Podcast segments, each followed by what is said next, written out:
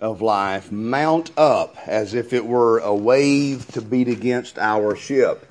But I'm glad Jesus pilots my boat. Hallelujah. Amen. And I praise the Lord. Let's look in the Gospel according to St. John, if you'll turn with me this morning, in the Gospel according to St. John.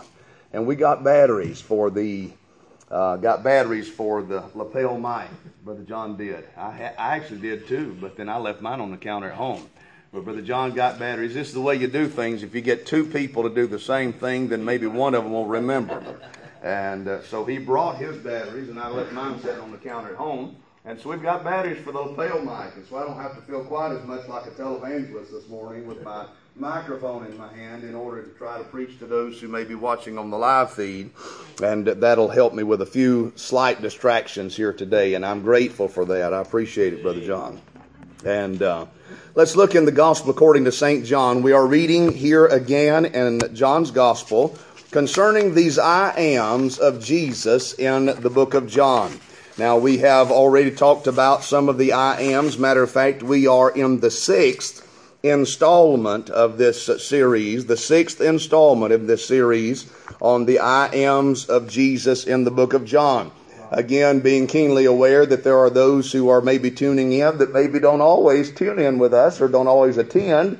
And quite possibly you missed the others. You can go back on our Facebook page in the last church Facebook page in the last few weeks and listen to the other pieces of this series. And if you've missed any, I would encourage you to do that. We have had a great time in this study. It's been good for me, and I believe that it has been good for you who have listened and heard well the word of the Lord.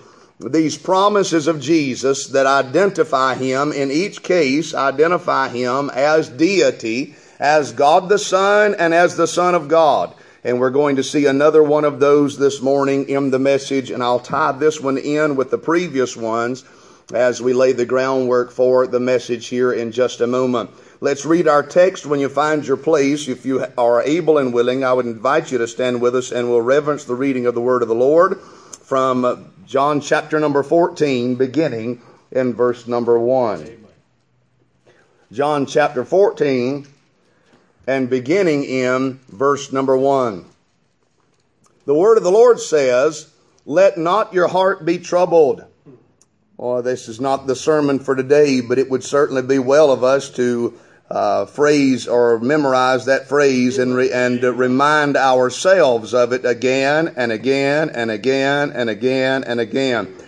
I'm going to say something here that some of you are not going to like or appreciate, and some on the some on the video will probably throw a rock at me about, but I, like I told you a while ago, I've had a bunch of rocks thrown at me lately, so I'll just go ahead and say it anyway. The pandemic of our time is not a disease or a sickness. It is the troubling, troubled hearts of men. Men's hearts are failing them for fear, and the biggest health crisis we're having in America today is fear and troubled hearts. It's not sickness.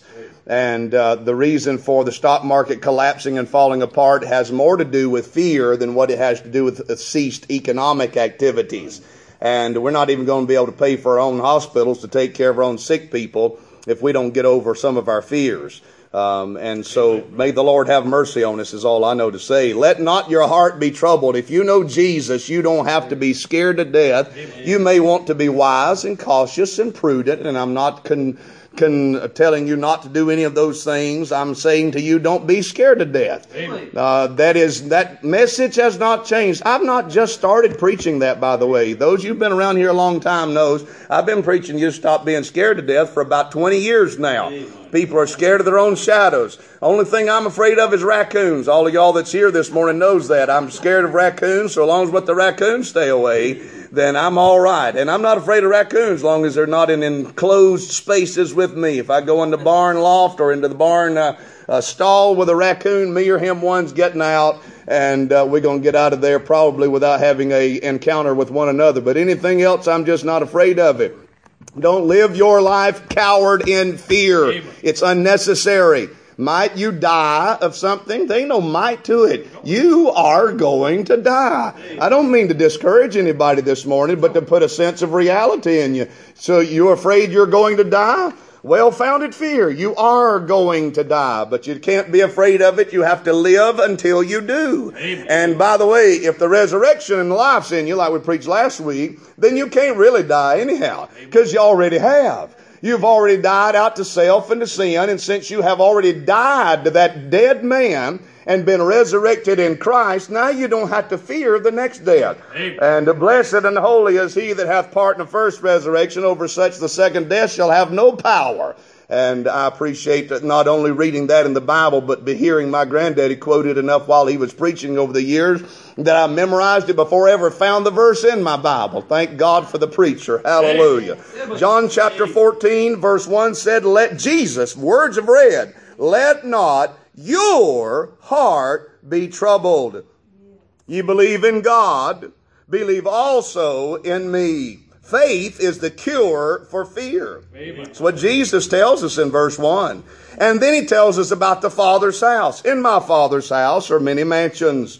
If it were not so, I would have told you. I go to prepare a place for you. And if I go to prepare a place for you, I will come again and receive you unto myself. No social distancing in heaven, friend. Receive you unto myself, that where I am, there ye may be also. And whither I go, you know, and the way you know. Thomas saith unto him, Lord, we know not whither thou goest, and how can we know the way? Jesus saith unto him, I am the way. You know me, you know the way. I am the way, the truth, and the life. No man cometh unto the Father but by me. You can be seated. Thank you for standing with us while I read the word of the Lord this morning.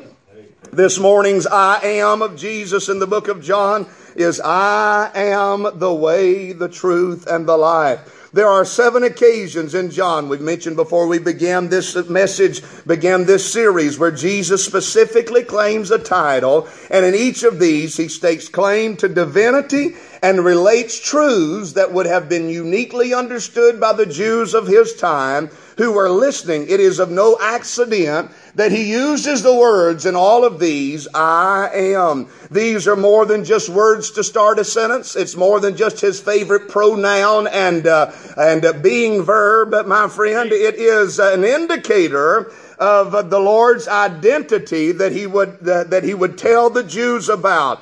When Moses saw that bush of fire that would not be consumed in Exodus 3, the name of God used to introduce himself was, I am that I am. That is my name. He said, if I go back to Egypt and tell them that the Lord has sent me to deliver those Hebrews out of Egyptian hands, the Egyptians are not going to want me because I'm too Hebrew to be Egyptian. And the Hebrews won't want me because I'm too Egyptian to be Hebrew. And they don't want to listen to your God because they don't even know who He is. And who shall I tell them has sent me? And the Lord said, Tell them I am hath sent you. I am that I am. That is my name. Now, last night, the movie The Ten Commandments was play, being played on television and I did not watch it because they put too many advertisements in there, but DVRs are awesome.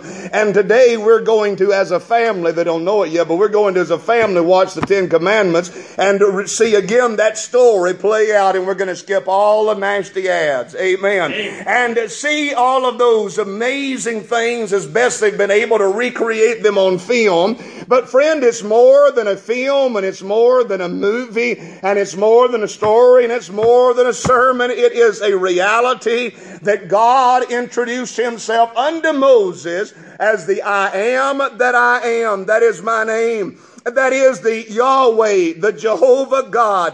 When he says Jehovah is my name, that is the I am, the self-existent one is my name. Yahweh, he would become known unto his people as the I am. And when Jesus said these words in the scriptures, it was not just to use these words to introduce the verbs or, to introduce the uh, sentence or, my friend, just to roll into a, a word that he might say, but rather it is to identify himself with Yahweh, God manifest in the flesh, more than a man, more than a prophet, more than a preacher. And he said unto them, Ye are from beneath, I am from above. Ye are of this world, I am not of this world. Therefore I said unto you, Ye shall die in your sins if you believe not that I am He. Ye shall die in your sins. He is clearly identifying and introducing Himself as Yahweh, Jehovah, the I am, God manifest in the flesh.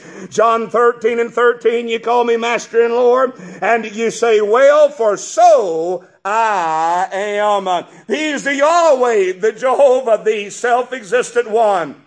Now we looked at the first installment at I am the bread of life. He is our sustenance. Uh, that is, He feeds us. He said, I am the light of the world. He is our source. He flames us. We talked about that illumination ceremony uh, that is, that took place in the temple that day and the three doors that showed us the light of the Father, the Son, and the Holy Ghost. Hallelujah.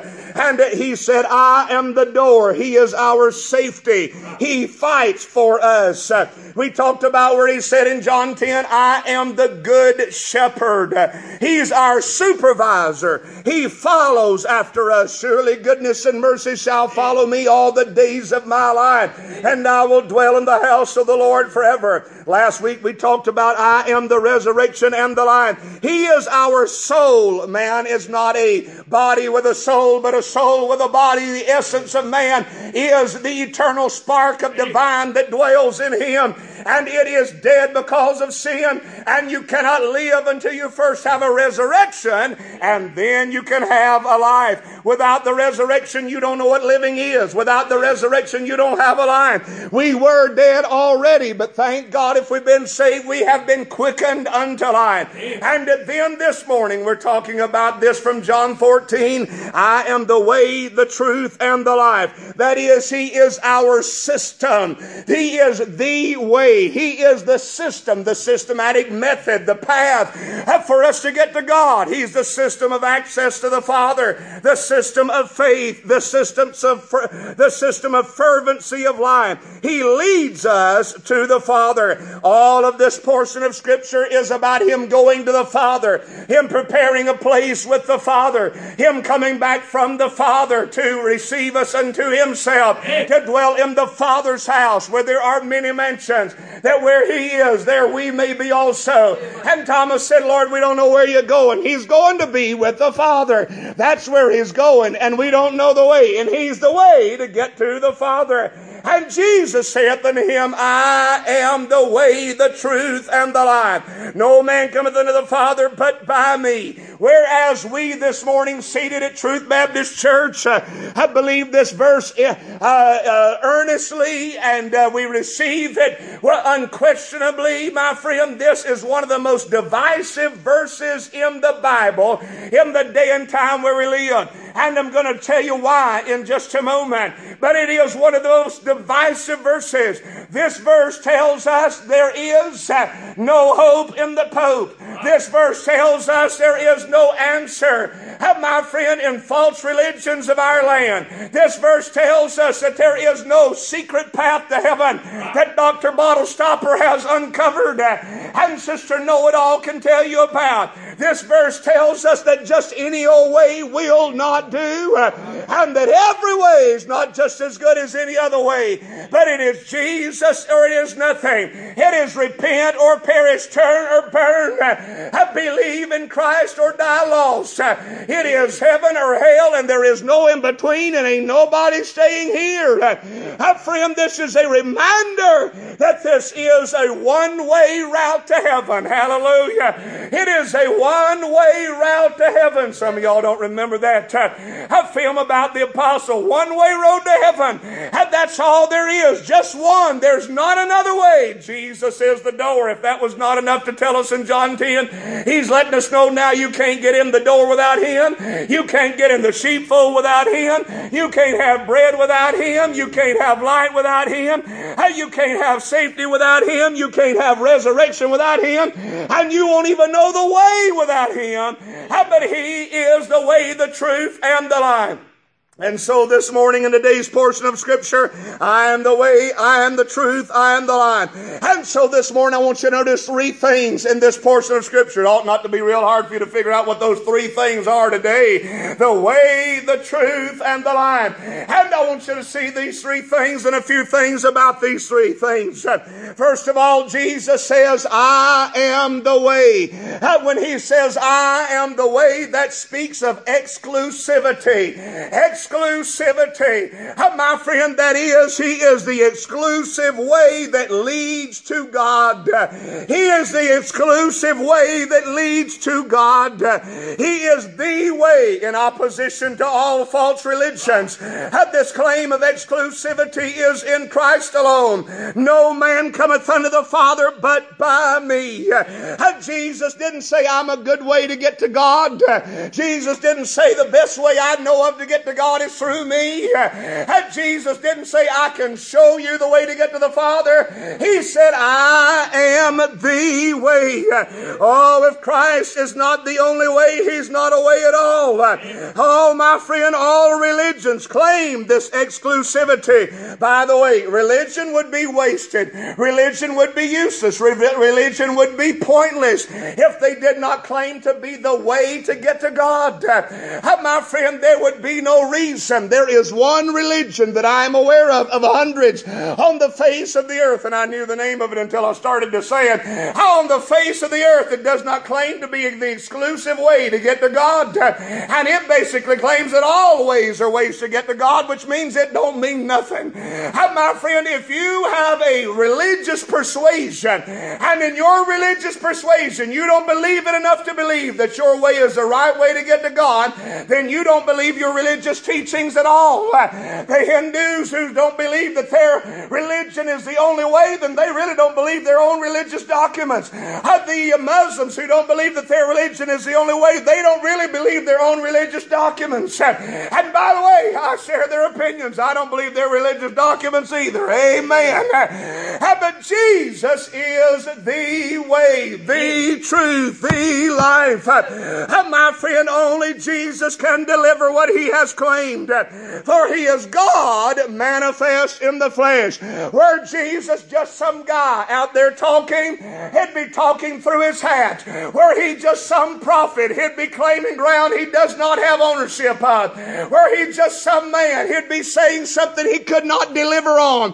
But since he is Yahweh, since he is God manifest in the flesh, since he and the Father are one, as he goes on to tell us in this chapter, he can deliver on what He has said. He is the way, the truth, the life. It's no trouble to Jesus to show you the way to the Father.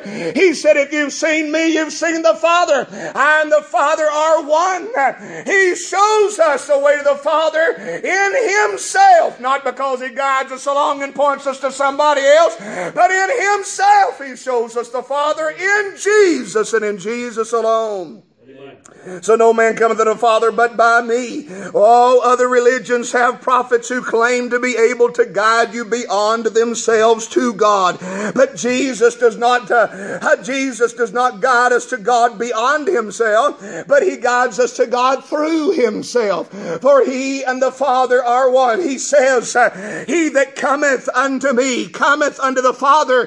He said, he that cometh unto the Father by me. Uh, you know how that you get to to God, it is through the Son, not by the Son, not directed by the Son, not pointed by the Son, but through the Son. He said, if you want to come to the Father, not go to the Father, He doesn't point you somewhere else to find the Father. If you want to come to the Father, you come to me and I will deliver you to the Father.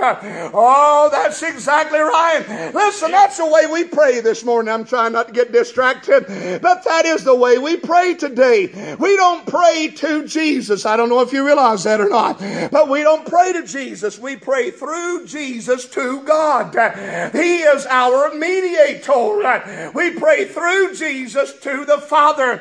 Our, when Jesus taught us to pray, He said pray like this Our Father, which art in heaven, hallowed be thy name. We pray through Jesus to God. He said, If you want to come to the Father, you come to me, and through me you have access to the Father. He is the way to the Father. Exclusivity. He is the way, the only way to the Father. He doesn't say how to go to the Father, but he says how to come to the Father. Jesus is God manifest in the flesh, and not only can he point you to God, he is your access to God through Christ. Uh, for when you have seen him, you've seen the Father. Moreover, this was a uniquely Jewish argument of that day, for he was not only the way in opposition to all false religion, but he was the way in opposition to the law. The law was a type. The Torah was called by those in Judea as the way of life or the way. But Jesus makes it clear that he is the way. As surely as John chapter 1 verse 1 through 3 reveals that Jesus is the Word. In the beginning was the Word, the Word was with God, and the Word was God. The same was in the beginning with God. All things were made by Him, and without Him was not anything made that was made. And the Word, in verse 14, said, became flesh, and we beheld His glory, the glory of the only begotten of the Father, full of grace and truth. Jesus is the Word. He's told us that in the first chapter of John, and now He's letting you know what you people in Judea call the way is the Torah. But I'm telling you, I am the way. I am the Word. The Word that God sent down from heaven. The manna He sent down from heaven in John 6. The Word of God He sent down from heaven in John 1. That is Jesus in John 14. I am the way. Jesus makes it clear He's the Word of God. How, my friend, what do you mean by that? How this passage reinforces this truth that Jesus was the Bible alive. He was the Bible embodied before them. Every prophecy they heard, it stood before them. Every promise God made was before their very eyes. Everything Brother John taught about in Sunday school and this morning was Jesus standing right in front of them. The words of Isaiah were fulfilled in Jesus. The words of Micah were fulfilled in Jesus. The words, my friend, even of that uh, prophet Balaam, who is a uh, an enigma, his words are still fulfilled in Jesus. The words that are prophetic of Psalms and David are fulfilled in Jesus. I am the way. I am that Word of God fulfilled before your eyes. A living Bible, a living testimony to everything that God said, every promise He ever made me, He's kept Him, the Lord Jesus Christ. Everything the Lord said He would do, He has done.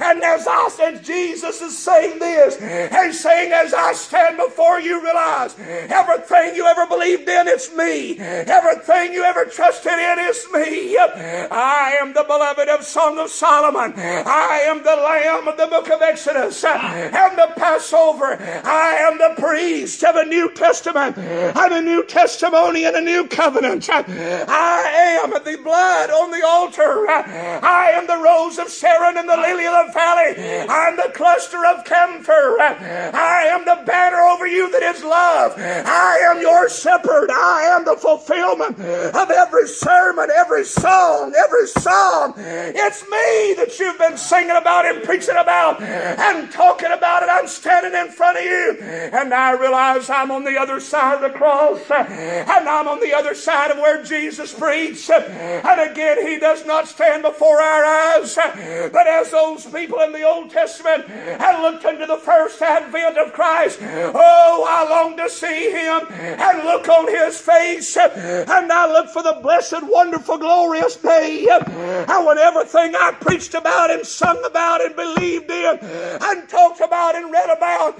will be manifest before my very eyes. And praise God, why mine eyes shall see him. I will behold him for myself. And praise God and not another. My Redeemer liveth, and I know that, and I have confidence. Jesus is the way. When we get to heaven, I won't have to break open my Bible and search for a verse to try to find an answer for my soul. Uh, but I'll look right in front of me and there will be the living word uh, right before my eyes. I am the way, Jesus says. I'm the fulfillment of every prophecy, of every sermon, and every preacher's voice. Oh, bless his name. And by the way, if we're preaching about something besides him, we're missing the mark anyway. Uh, my friend, my sermons are about him. My song is about him. My worship is about him. He's the reason that I live. But oh, what a reason that it is.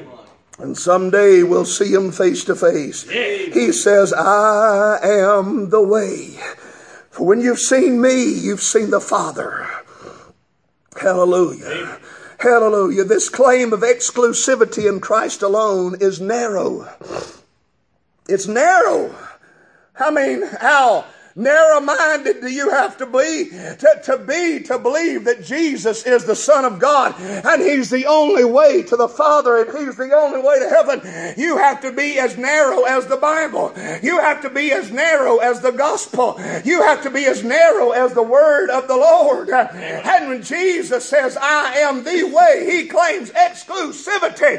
It's not through the mooses or the gooses or the elks. It's, my friend, not through the Shriners. It's not through the government. It's not because you're a member of a political party. It's not because, my friend, you're a member of the country club. They can't even stay open anyhow. And my friend, hey, but the door of the church building, my friend, could be shuttered and padlocked, but the door of heaven still is open wide. And the way is saying, Come unto me, all you that labor and are heavy laden, I'll give you rest. Yet, my friend, listen, the gate gates of hell cannot prevail against it. And God's church is alive and well and open for business. Amen. Amen. Hallelujah. Hallelujah. Hallelujah. Praise God. Exclusivity. I will never be a member. I already know it. I'll never be a member of Augusta National. The golf club I'm talking about, the uh, country club. I probably will never even get to go to Augusta National. And as much as I'd like to go in the springtime with all the allergies I have and all of those flowers they got out there, I probably don't need to go to Augusta National. I mean, a trip to Callaway Gardens in the spring back a couple of years ago nearly killed me. And I wasn't there but for about four or five hours, all those flowers. The average funeral makes me sick for a week, not because I catch some disease, but if I have to sit amongst those flowers for a couple of hours, whoo, it does a number on me. Uh, but listen, friend, uh, I likely will never be a member of any of those exclusive clubs. Uh, I'm not interested in joining any secret organizations. Oh, praise God. But my friend, listen listen, I will, uh, I will likely never be a senator nor a congressman. And by the way, if I had to give up being a preacher to become one, it'd be a demotion I couldn't tolerate anyway. Amen. I likely will never be, uh, my friend, an ambassador of some a country somewhere, join the ranks of my friend of those of high office. I likely will never be a member of the elite in our society. And that bothers me so much I won't even take a baby aspirin how to go to bed worrying about it tonight. I, uh, My friend, because I don't even like those people, and I don't appreciate much of what they say, and I don't believe anything they tell me. Amen.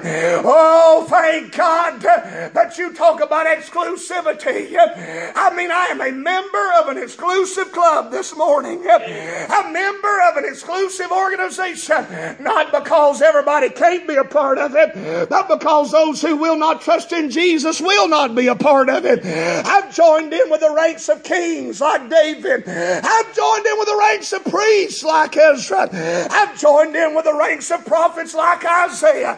I've joined in with the ranks of apostles like Peter, James, and John and Paul. I praise God and Matthew. I've joined in the ranks of the sages of days gone past. And my friend, the evangelists and the missionaries and the pastors. I've joined in the ranks with those who trust the Lord and love Jesus and know God. And I'm happy in my soul this morning because I'm in this church, this glorious church. I didn't, I wasn't, uh, did not uh, earn it, my friend, but I had a new birth in Jesus. I became alive in Him. I came to know the way, Christ Jesus. It's exclusive to the believer in the Lord Jesus Christ. This claim of exclusivity is a, is a narrow claim. It is a straight claim, and it is a gospel claim. Matthew 7 and verse 13, enter ye in at the straight gate, for wide is the gate and broad is the way that leads to destruction, and many there be which go in thereat. The crowd that goes in thereat, oh, let me just say some things here. If you're chasing after the world, you're chasing that way. If you're following after some other religion, you're going that way if you're still waiting for them to slay a red heifer somewhere so that you can think maybe the Messiah has come, and if you're still somewhere waiting for the fellow in this uh, rabbi outfit to bless your hot dog and your pickle to make sure it's safe for you to eat uh, and be in agreement with your uh, with your Judaism, uh, you've missed the mark. Jesus has come and fulfilled the law. Uh, my friend, if today you are with a dot on your head or a rag, and you think that maybe by some squirt of hair poking out the top of your head, my friend, that Hare Krishna is going to snatch you up and bring you out of this world in some way to deliver you, you have missed the mark. If you think that good works are a wafer from some uh, a priest somewhere, or that being a member of a Baptist church uh, is going to get you to heaven, you have missed the mark. You want access to God. You want access to the Father. You want access to the gospel. You want access to forgiveness. You want access to peace. You've got to come through Jesus, and there is no other way. There is no other way. Yes, that identifies us as fanatics in this day. Just as fanatical as the Bible. Just as fanatical as the Bible. Hallelujah. Hallelujah. Oh my. Oh, you mean you are, I mean, in the space age the computer to age, the day and age where we have graphs and models and geniuses. You still believe in the, that Bible, literally every jot and every tittle. Not only that, I believe in this word and don't believe in everything else. I let God be true and every man a liar. And listen, you can throw rocks at everybody in the whole world for believing it that does believe it, and you can say ugly things and lampoon and lambaste and make fun and scream and try to silence their voices. Oh, praise God for giving me what voice He has. I've got a pretty strong voice, and if you can scream louder than I can, go and have at it. Oh, but my friend, I'm going to preach as long as I can until Jesus comes and not silence the voice of the gospel. Jesus saves, Jesus saves. And listen, we ought to rejoice in that. We ought to praise God in that. Somebody asked me years ago, said if He's a loving God, why did He make only one way to salvation? That's the wrong question, which is exactly what man usually does. He asked the wrong question, but here's the right answer. Had He not been a loving God, He wouldn't have made one way. He'd have made no way. He'd let us die lost and go to hell. But praise God, I'm glad Jesus came. Oh, glory to His name. What a friend is He. We have a way in the Lord Jesus Christ. Amen. Narrow is the way which leadeth unto life, and few there be that find it. That just because there are few which find it does not mean there are few that are welcome in it. He says, Come unto me, all you that labor and are heavy laden. You can join that exclusive number this morning. You can put your faith in Jesus and have peace with God in your heart and know you're on your way to heaven. Lay your head on your pillow at night while everybody else has got to have my friend heartburn and upset stomach and tossing and turning. You can sleep and know that my friend God's going to take good care of you and He'll look out after you in this world and give you life eternal in the world where we're headed. Amen. Amen. Hallelujah. Yes. And heaven sounds sweeter all the time to me. I don't know about you. Yes, sounding sweeter all the time. Amen. I heard a preacher this past week say, and I've heard him say it before. He's of a bygone era, but I've heard him say it before, and he, I believe he's right then. I believe he's right now. He said years ago that the thing that uh, Satan used to destroy the Roman Empire was entertainment, sports, and fancy food.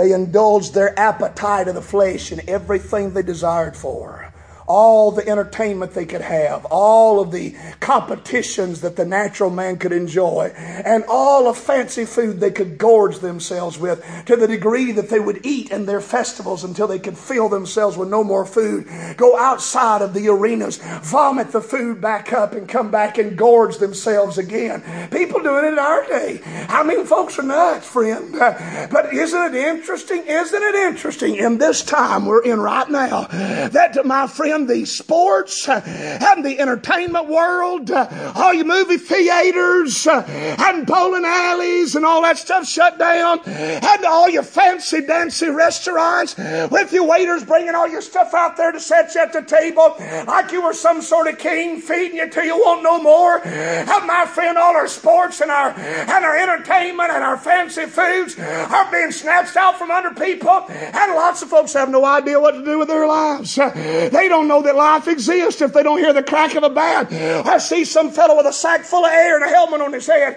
I'm running down cow pasture. And my friend, they don't know what to do if they can't go to Longhorn at Applebee's. And to my friend, all the fancy steakhouses or fish joints or something.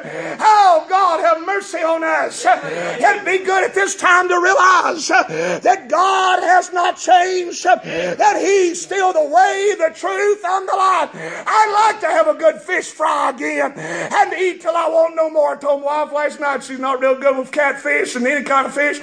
We've got into bacon fish stuff, but not the fish fry business. If you know how to do it, we'll get a group smaller than 10 and come to your house and have a fish fry. Amen. Because I'd like to have some good fish fried, uh, battered and fried, and, uh, and some hush puppies and some slaw. Uh, and my friend, I love it. Uh, Mexican cornbread, it make me a happy man man. But my life is not built on a fish fry or a steak uh, or going to the movies or the bowling alley. And my hope is built on nothing less than Jesus' blood and righteousness. Jesus is the way. And every, if everything I had he took away, I still would have to say, God has been so good to me. Amen. Hallelujah. Hallelujah. Yes, Hadn't made it to the things about this thing, so I'm just going to blow through them this morning. So, the way. Brother John says we're not in a hurry, and we're not. I'm just going to wear out. Um, the way, exclusivity this morning. The way I mean, there's not much need to be in a hurry. You can't go much of nowhere anyway. And you've sat in your pajamas enough the last few weeks. Amen.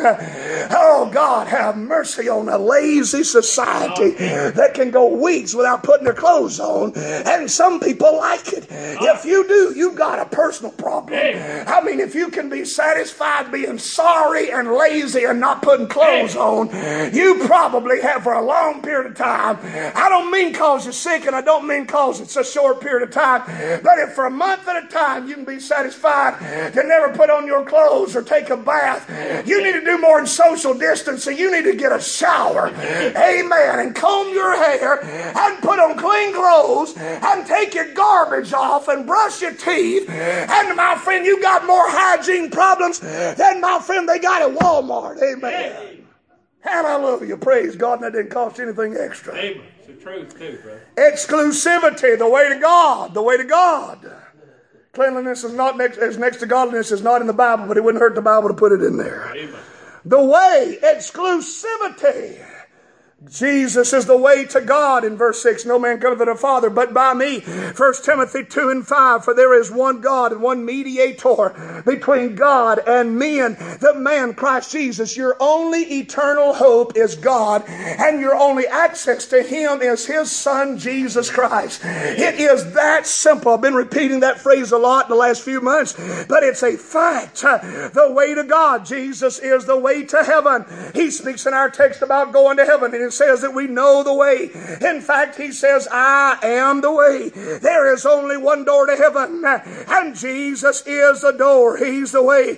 He's the way to forgiveness. Ephesians 4 and 32, for Christ's sake, hath God forgiven you. If you are forgiven by God for your sins, you're forgiven for Christ's sake. Your access to forgiveness is through Christ. The way to peace is in Jesus. Romans 5 and 1, therefore being justified by faith, we have peace with God through our Lord Jesus Christ. Ephesians 2 and 14, for he is our peace. And the way to joy is in Jesus. Uh, John 15, 11, these things have I spoken unto you, that my joy might remain in you, and that your joy might be full. Uh, and joy, joy, joy, joy down in my heart. Uh, That's a joy the devil can't take away. That's a joy the world did not give and the world cannot take away. And if the devil doesn't like it, he can sit on a tack. Praise God. Hallelujah. I'm glad I got joy down in my heart when I'm not happy with the happenings, when I'm not happy with the government, when I'm not happy with the news media, which is most of the time, when I'm not happy with the crazy people in our world. Praise God. I still have joy in my heart when I'm not happy with myself, when I feel like I've fallen far short of what Mark ought to hit, and that is most of the time. Praise God, I still got joy down in my heart. Because I have Jesus down in my heart, and the joy of the Lord is your strength. The way to love. 1 John 4 and 8. He that loveth not knoweth not God, for God is love. The way to love is through Jesus Christ. The way, Jesus says, I am the way. Number two, he says, I am the truth. I am the way speaks of exclusivity. I am the truth speaks of education. Exclusivity shows us how Jesus leads us to God. Ex- education, the truth shows us how Jesus teaches us the knowledge of God. We know of God because of Christ. He is the revelation of the Father unto us. He shows us the Father. They said, So is the Father. Jesus said, If you've seen me, you've seen the Father. Jesus educates us about who God is and what He does. He educates us about why that God does what He does. He educates us about what we are to do and why we are to do it. He educates us about the reward that is waiting on those who are obedient unto His word. Jesus is the truth. Oh, thank God. Hallelujah. Christ originates, Christ communicates and Christ illustrates the truth of God. Jesus is the truth. Oh, Christ originates, Christ communicates, and Christ illustrates the truth of God. Now, let me give you three things about this thing the authentication of truth. Truth is the representation of things as they are. That's Merriam Webster's dictionary. Truth is the representation of things as they are. CNN knows nothing about truth. Amen. MSNBC knows nothing about truth. CBS, ABS, and NBS know nothing about truth. Amen. Amen. Oh my, I'm trying to be careful. Not too careful, but careful. It is true. Fox News knows very little about truth your favorite television radio personality that knows very little of anything about truth. Truth, my friend, is the representation of things as they are. Amen. Amen. You can't believe anything you hear, and you can't believe most of what you see. Right. Truth is the representation of things as they are. Facebook knows nothing about truth knows everything about feelings, most of which are off the chain in one direction or another, but knows nothing about truth. Amen. Instagram and face chat and face talk and whatever else they got going on in our world knows very little about truth. The average church member knows far too little about truth. The average preacher spends way too much time on something other than truth. Amen. Amen. Yes, sir. That's true. Amen. The average politician wouldn't know truth if it smacked him in the mouth with a dead rabbit. Amen. The experts don't even know what the truth is. The models don't know what truth is. The computers don't know what truth is. Are you listening to me this morning? I'm not trying to burst anybody's bubble. I'm not throwing any rocks at anybody. I'm just telling you, your confidence in anything but Jesus is in the wrong place. He is the truth. The rabbi don't know the truth. My friend, the uh, the uh, the uh, uh priest is not full of the truth. even the preacher is not infallible truth. The pope is not infallible truth. Truth is the representation of things as they are. The truth is not the representation of things as you see it. The truth is not the representation of things as you want it to be. The truth is not the representation of things as you perceive they ought to be. The truth is a representation of things as they are. And people commit to make a promise in the witness box again and again in court. Swear to tell the truth, the whole truth, and nothing but the truth, so help me God. And we're real limited in that. And to the best of our abilities, we might try to tell the truth, but too often we don't know what the truth really is. Amen. Yes, and it doesn't matter how pointed your head is, you still don't know what the truth really is. Not unless you know Jesus. Jesus is the way, the truth, than the life. He is the representation of things as they actually are. There are many lies, but there's one truth. Anything other than the truth is false. Ecclesiastes 12 and 10 says the preacher sought to find out acceptable words. Brother, I've thought about that verse a lot lately. The preacher sought to find out acceptable words. You know why? Because the preacher is not the truth. He's only come to tell you about the truth truth. And these truths, he said in verse number 13 or 12, were as truths as goads. They were as nails fastened down, given by one shepherd. It's not given by the preacher or the pope, but it's given by Jesus, the good shepherd from uh, two weeks ago.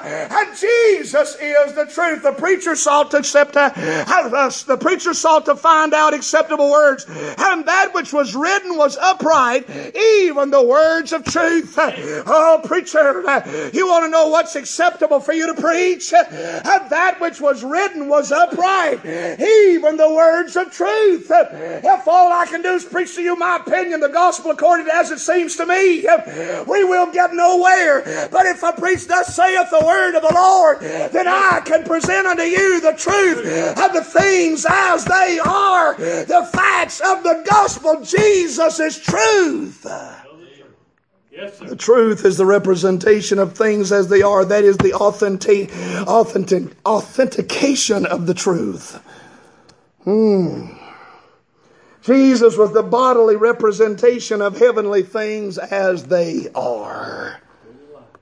Don't you think about it now. Some of you's going to get lost here, but please follow with me. I don't mean unsaved, I mean get lost.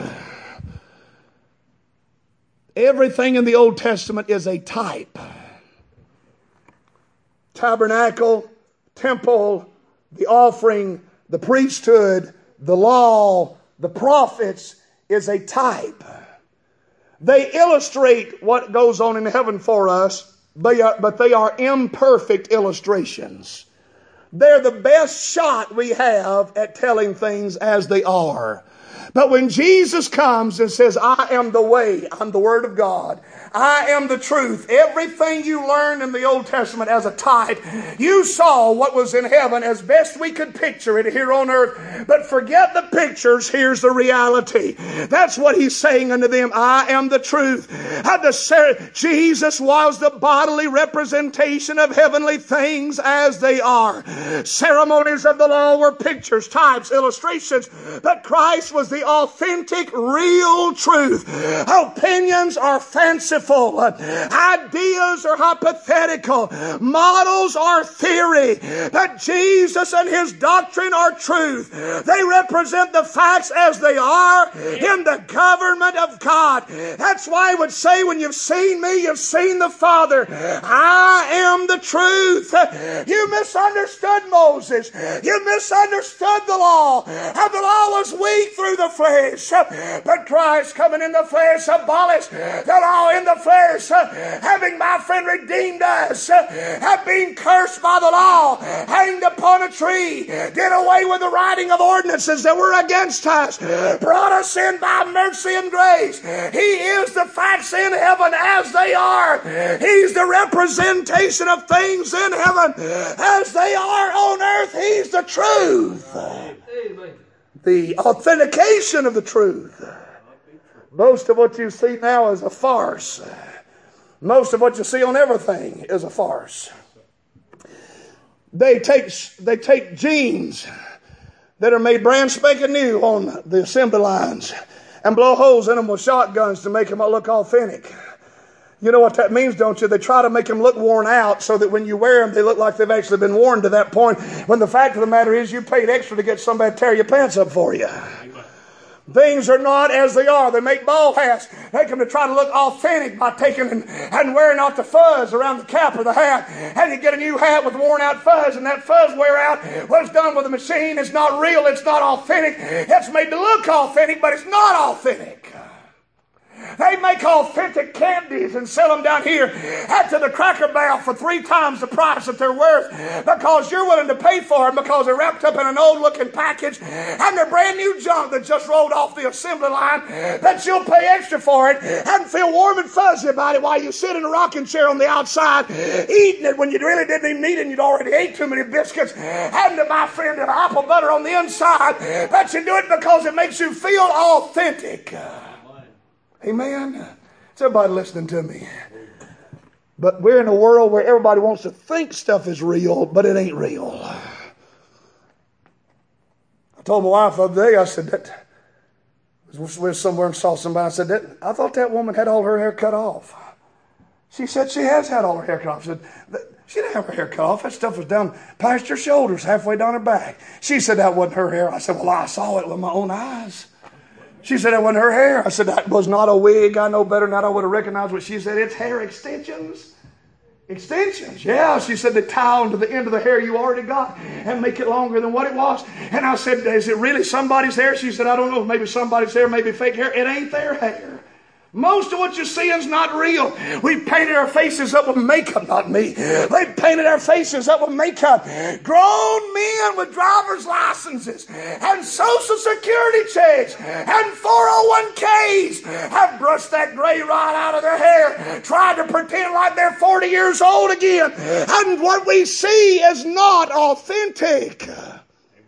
I looked at somebody the other day on a television show when they were up there giving a little speech, an expert telling us, you know, what they didn't know. And I told Sonia, I said, something bad wrong with that person. She said, what are you talking about? I said, something's bad wrong with him. He looks like that uh, Jack Frost uh, from that movie, The Santa Clause. His face is blown up like a balloon. His hair is in all different directions.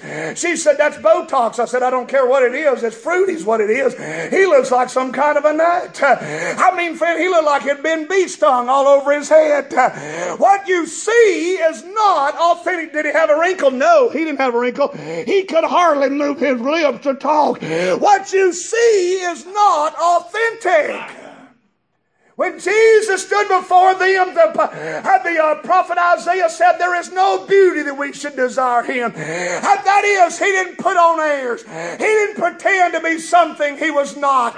What you saw was authentic. He was the representation of things as they are.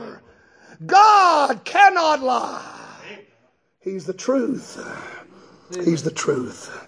The authentication of the truth. I don't know if you're following all of that or not. He is the origination of the truth. John 1 and 17, for the law was given by Moses, but grace and truth came by Jesus Christ. Romans 3 and 4, let God be true and every man a liar.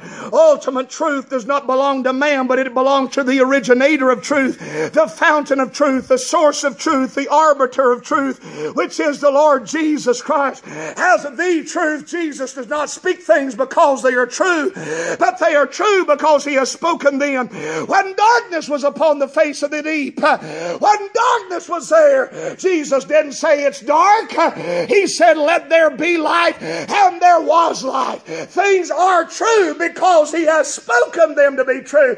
When He says it, it is true. Hallelujah. Hallelujah. Some of you know what it's like to have been lost and you were lost and unsaved and unforgiven and bound for hell.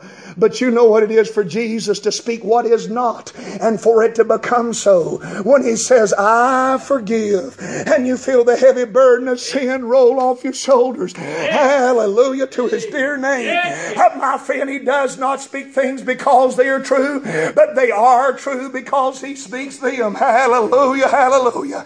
Praise God. Listen to me. Whatever he said, Father, forgive them, for they know not what they do. That forgiveness didn't already exist. It existed because he spoke it. Hallelujah, hallelujah. When he says it is done in the book of Revelation, it won't be because everybody else is done, but it'll be done because he says it's done. When he speaks it, it becomes truth. He can do nothing but tell the truth. What is truth? Pilate said. he says, I am the way, the truth, and the life. Hallelujah. It became true because he spoke it. He is the origination, the fountain of truth, the authentication of truth, the origination of truth. He is the validation of truth. Jesus is the truth and he has been validated. He has been tested, tried, and found true. He is the incarnate reality of the Father God. He is God the Father, have my friend manifested in God the Son. He is God's Christ who became man, Jesus. Colossians 1:19, for it pleased the Father that in him that is in Christ should all the fullness dwell. That truth makes the way accessible, dependable, and infallible. My friend, if Jesus were a liar, that he's not the way. But since he's the truth, he's the way. And the way is accessible, dependable, and infallible because Jesus is the truth. I'm finishing with this. Jesus is the way, that is, He is our exclusivity. He is the truth, that is the education. He is the life, that is the energy. The energy. The exclusivity leads us to God. The education teaches us knowledge of God. And the energy quickens all who serve God. Amen. Christ is life both in grace and glory. He is life not only that saves from death, but destroys death, defeats death, and has eternal dominion over death. That is what is missing in our day. Men are terrified to die, for the spirit of the age is the spirit of man. And man has no power over death. Man who is not right with God is terrified of leaving this world, eh, where they then must answer to God in eternity. The answer to our fear is not an antidote. It is not, my friend, a, uh, an injection, an immunization. Uh, my friend, the answer in our day is not some sort of treatment or a Z-Pak. The answer to the fear in our time is Jesus, Jesus, Jesus, Jesus, Jesus. And that's the only thing going to give man peace with his mortality. The reason why man is so afraid to die is because he does not have things right with God. Hey, I am not in a hurry to die, and I sure don't want to get sick, but I'm telling you, I'm not afraid to meet the last day of this whole world. Matter of fact, I look forward to the day, though I hate the idea of the passageway of death, I look forward to what's on the other side of it. Hallelujah. I'm telling you, what's in the other world's not uh, something I dread, but something I embrace. I praise God for eternity and what waits for me. Uh, oh, bless His dear name. I'm going to a world that is far better than this. And if you've made peace with your Maker, you do not have to be afraid to die. Don't be foolish and kill all the rest of us by being a dummy. But don't be afraid to die. And don't be so foolish as to think that your life is only in this world. If in this life you have hope only, you are a miserable man. But praise God, I have a hope beyond this life. My hope is in Jesus and in His blood. Hallelujah. My hope is in the blood of the precious Son of God. Men are terrified of death. The spirit of the age is the spirit of men. Men are controlled of a world where men cannot control. Men are terrified of a world where men cannot control the variables of life. That's exactly where we're at. Would y'all listen to that sentence one more time? Men are terrified of a world where they cannot control the variables of life. By the way, I contend that that's why the experts and the pointy headed people create the models that they do is to try to both define and control what is not definable and not controllable. And every time they make the attempt, they miss the mark because they don't know what they don't know and they don't want to admit that they don't know what they don't know. And so they make up ways to try to convince themselves that they can control it. They can't steer hurricanes. They can't change global temperatures. They can't stop invisible enemies like a virus. They don't know what to do with you and your family. They don't know what to do with themselves. They don't know what to do because they are frightened of a world where they cannot control all the variables. Socialism exists because man mankind sees himself as big enough to control the variables. He's big enough to control sickness. He's big enough to control finance.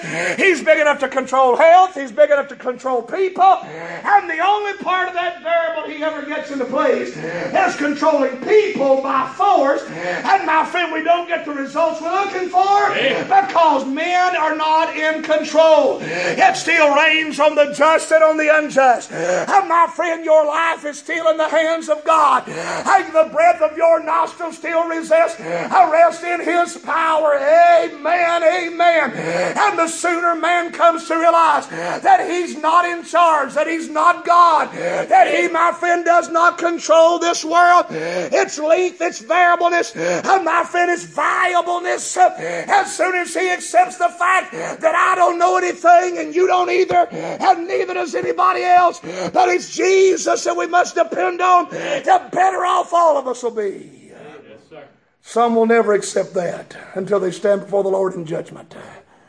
Amen. We're looking for men to control the variables of life. We're looking for men to control the finances. But we don't control things on earth. Are you listening to me? I don't care if you got big hair coming off to one side, chew out Jim Acosta or not. Probably needs to be chewed out worse than he's been. Yes, sir. But that doesn't make you in charge of anything. I don't care if you are this tall and used to play basketball and think you know it all. Nobody knew who you was three, six, three, four, five, six weeks ago, and now you're running the country. You don't know everything. If you're the mousy mouthed woman that's got the, the little talk about her telling us all what to do all the time, you don't know anything. Not being, not trying to be a jerk this morning. I'm just being real plain and honest. You don't know anything. Mr. Smarty Know It All that sits on the side of the road trying to tell everybody else what to do, screaming at other people, you don't know anything. Preacher man, deacon, song leader, we don't know anything. We don't control the variables of this life. That's part of what is frustrating to a lot of us. We're completely out of control. Are you listening to me this morning? You need what I'm preaching right now. All you listening on the Facebook feed, if you hadn't already gotten mad and turned me off, you need what I'm preaching this morning. Amen. Amen. We don't control the variables of this thing. And that's what's driving lots of people crazy because they don't control it. And some people are upset because they can't control it. And some people are upset because they think somebody else could control it if they just would, but they can't. They can't control it. There's nobody that can put a steering wheel on world events and on life and on, my friend, the heartbeat and just drive it where you want to. We can't make it rain where it's drought. We can't make the flood stop where it's flooded. We can't make calamities and earthquakes quit. We don't have control over this world we're in. Amen. And if we don't have control over this world, we sure don't have control over heaven. That's why Jesus commanded us to pray in the Lord's Prayer, Thy will be done on earth as it is in heaven. The sooner we realize Jesus, it, my friend, we don't have to say, Jesus, take the wheel. He's already got it. He has not left his position. He is driving that train already, my friend. I'm talking about the train to glory. We used to sing about it when I was a little boy. Uh, my friend, that's that, that, uh, that railway to heaven. Oh, my friend, Jesus is the conductor. And he's not relinquished his authority one second. Thy will be done on earth even as it is in heaven. Our lives are in Christ and His blood, not in this world, of this world, or by this world. And man may destroy my body, but they cannot take my life because it is hid in God with Christ, given by His blood. Hebrews 9 and 20 said, It's the blood of the New Testament covenant given for me. Yes, sir. Leviticus 17 and 11 said, The life is in the blood. When Jesus said, I am the way, the truth, and the life, the life is in the blood. Now, it's the blood that was given by the Son. It's what he told us when he passed around the cup at the Last Supper in Luke 22 and 20. This is the blood of the New Testament given for you. It's not the blood of bulls and goats and calves and sprinkle the ashes of a heifer, but by his own blood, according to Hebrews chapter 9, verses 12 through 14. It's the blood given by the Son. It's the blood given to, for the sinner. Acts 2, 20 and 28 tells us we've been purchased with his own blood. And it's the blood given to the sovereign. It was Christ offering to God his precious blood as a sacrifice for us. Hebrews 9 14 said, Christ, who through the eternal Spirit offered himself without spot to God. Isaiah 53 and 10, it pleased the Lord to bruise him, he hath put him to grief. When thou shalt make his soul an offering for sin, he shall see his seed shall prolong his days, the pleasure of the Lord shall prosper in his hand. Christ offered his soul an offering to the Father to appease God's wrath, to ask for God's mercy, and to activate God's grace, and to appeal for God's love. The blood was given to the Father. Our life is our hope is in the blood of the precious Lamb of God. Amen. Jesus is the way, the truth, and the life. No man cometh unto the Father but by me, Jesus said. It could well be spoken. He's the only way. He's the only truth. He's the only life. Jesus is your only and all sufficient hope. Whether you are here today seated in this building, or if you're paying attention to this where it may be broadcast, Jesus is your only and all sufficient hope. It's time for you to repent of your sins and trust in Him as your Savior. Things are winding down. This whole world's coming to a close, whether you'll receive it or not. I did not need a pandemic to tell me this. I've been pre- I'm not preaching anything different this morning than what I've been preaching for the last 30 years of my life. But I'm telling you, he that shall come will come, and he will not tarry. This, these events of our days and the fear that grips people in our time ought to be a time for people to turn to God and get their hearts right with Jesus and change their souls. It ought to be a time for more than cookouts and, and my friend going on scavenger hunts for toilet paper. It ought to be a time for people to get their hearts right with God and to turn to Jesus and to pray and cry aloud to the Lord and to get in earnest with the Lord again and to tell our, our boys and our girls and our future generations, our children and our loved ones and our neighbors about Jesus. Oh, it's time we get right with God again and seek after the Lord while he may be found. Call upon him while he is near. Your urgent need this morning is not a doctor or a hospital.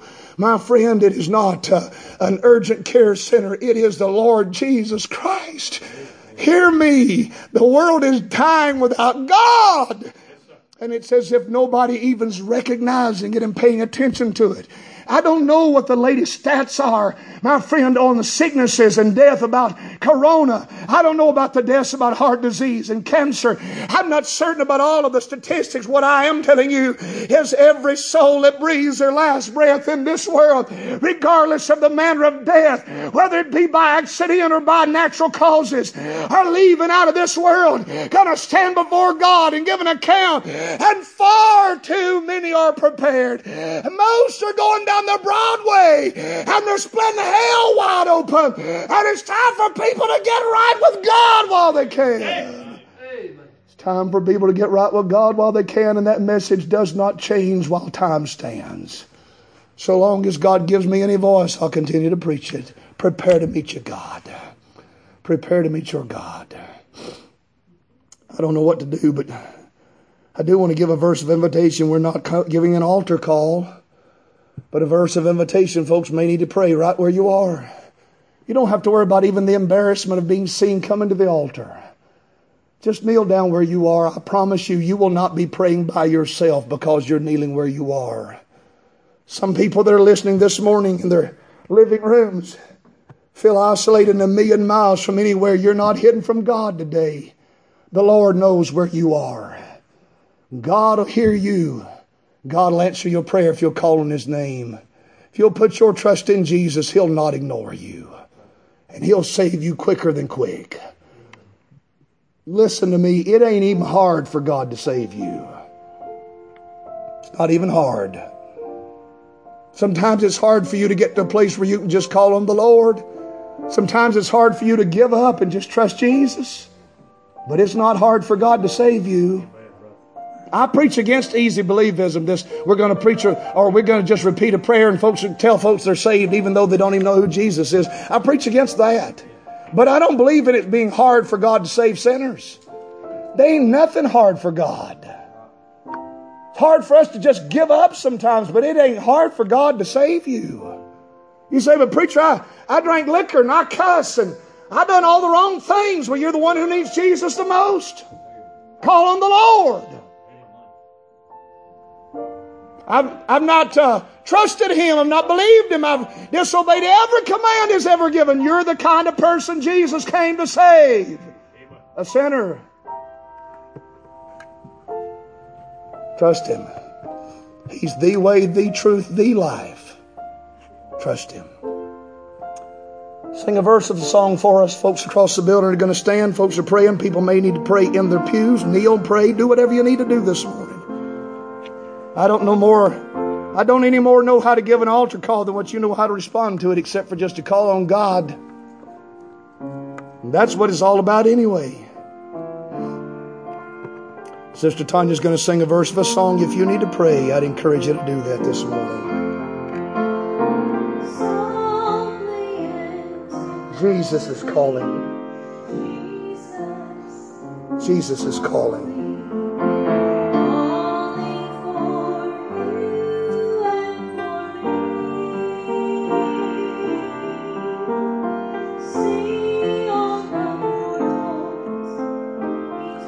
He's waiting and He's watching for you and for me.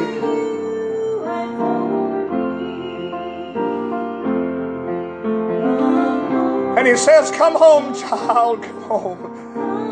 Oh, preacher, I don't know if the Lord would take me. Take you. He's looking for you, He's seeking after you, He's calling your name. Oh. He will in no wise cast you out. You don't have to worry about Jesus rejecting you. Oh no. Oh, sinner, come home. Come home. Brother TJ, come here if you will, brother. Get your microphone. All those that's on the live feed can hear you. One of these over here, that one's set differently for us. And I want you to lead us in prayer. We're all going to pray together. Again, that just gives opportunity for those who are in the listening with us online to be able to bow their heads with us. I want you to pray for every sinner that's heard this message today that God would make it real in their hearts. Oh my. And it's in the extension of the Holy Spirit to invite them unto salvation. Pray, brother come to you. We're so oh, thankful for what you've done in this place here this morning. Mercy, God, whether we are here in body or whether we're uh, listening over the live stream broadcast, different places, Lord, we're so thankful oh, that the call of the gospel has gone forth. And we're asking, God, that you would work in hearts, work in lives, all in those yes, that oh have heard the message. God, those that have heard the words out of the pulpit here this morning, Lord, we're so thankful that you sent a message our direction.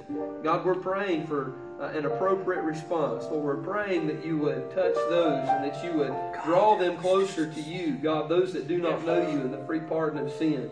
Lord, I pray that you'd speak to them and that they would react to the gospel before it is everlasting too late. God, we're thankful for all that you've done in our hearts.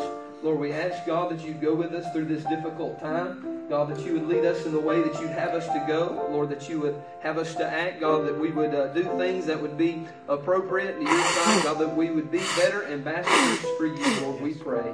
God, in a time of uncertainty, Lord, I pray, God, that all of us would look towards you as you are the rock. And we ask, God, uh, Lord, that you'd go with us. Lord, that we would remember this message, God, that you are the way, the truth, and the life. Lord, we love you. We thank you for being so good to us here this morning.